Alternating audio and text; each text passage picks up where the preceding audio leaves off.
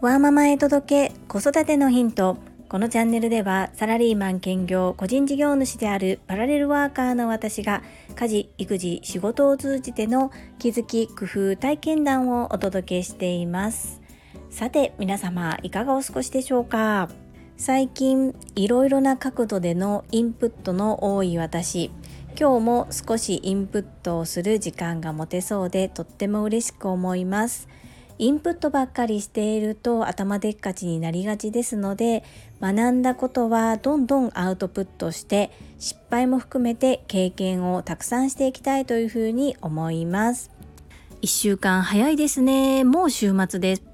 先週土曜日は長男の体育大会でしたが今週の土曜日は次男の運動会があります。次男の運動会の感想や成長そして課題などは後日語らせていただきたいと思います。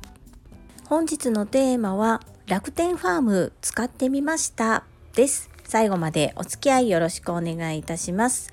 我が家の可愛い小学校3年生の次男は発達障害グレーゾーンです。約2年前からその改善のために私は食事改善を取り入れております具体的にどのようなことをしているのか大きく分けて3つです。1つ目は自宅では極力グルテンフリー。2つ目は腸活。そして3つ目は可能な限り添加物を取らないということを軸にいろいろと展開しております。まず1つ目のグルテンフリーですがグルテンというのは小麦から生成されるものなのですが小麦粉が我が家からなくなって早3年ぐらいになりますけれどもいろんなお料理のつなぎには小麦粉の代わりに米粉や片栗粉を使用しております。そして2つ目の腸活に関しましては日本古来からの麹菌を活用して調味料を作りその調味料を日々の生活の中で食事に取り入れたり発酵食品発酵食材を毎日の食事に使うように心がけております。そして3つ目はできるだけ添加物を取らないということですがまず一番最初に変えたのはお米。こちらを無農薬のものにしました。そして2つ目こちらが今今日お話しさせていただくことなのですが無農薬の有機栽培のお野菜を近くのスーパーで買うことがなかなか難しく買えるには買えるのですが種類も少ないし買えない時もあるということで今回楽天ファームの定期便のお野菜を契約してみました。楽天ファームというのは楽天市場が経営しているサイトでして有機野菜や有機フルーツを海外から輸入したものも含め自社楽天市場が持っている畑で栽培したものそれらを定期的に届けていただける定期便です。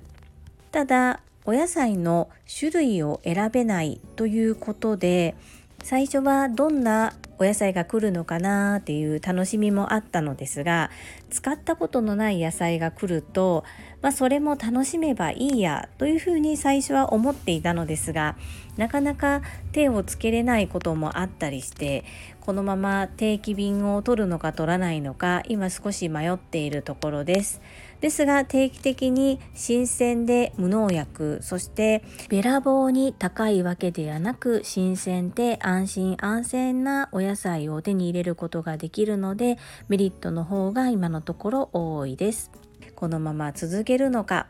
少し様子を見てみようというふうに思っています。皆様のお住まいの地域では近くで新鮮で安心なお野菜を手に入れることができますでしょうか？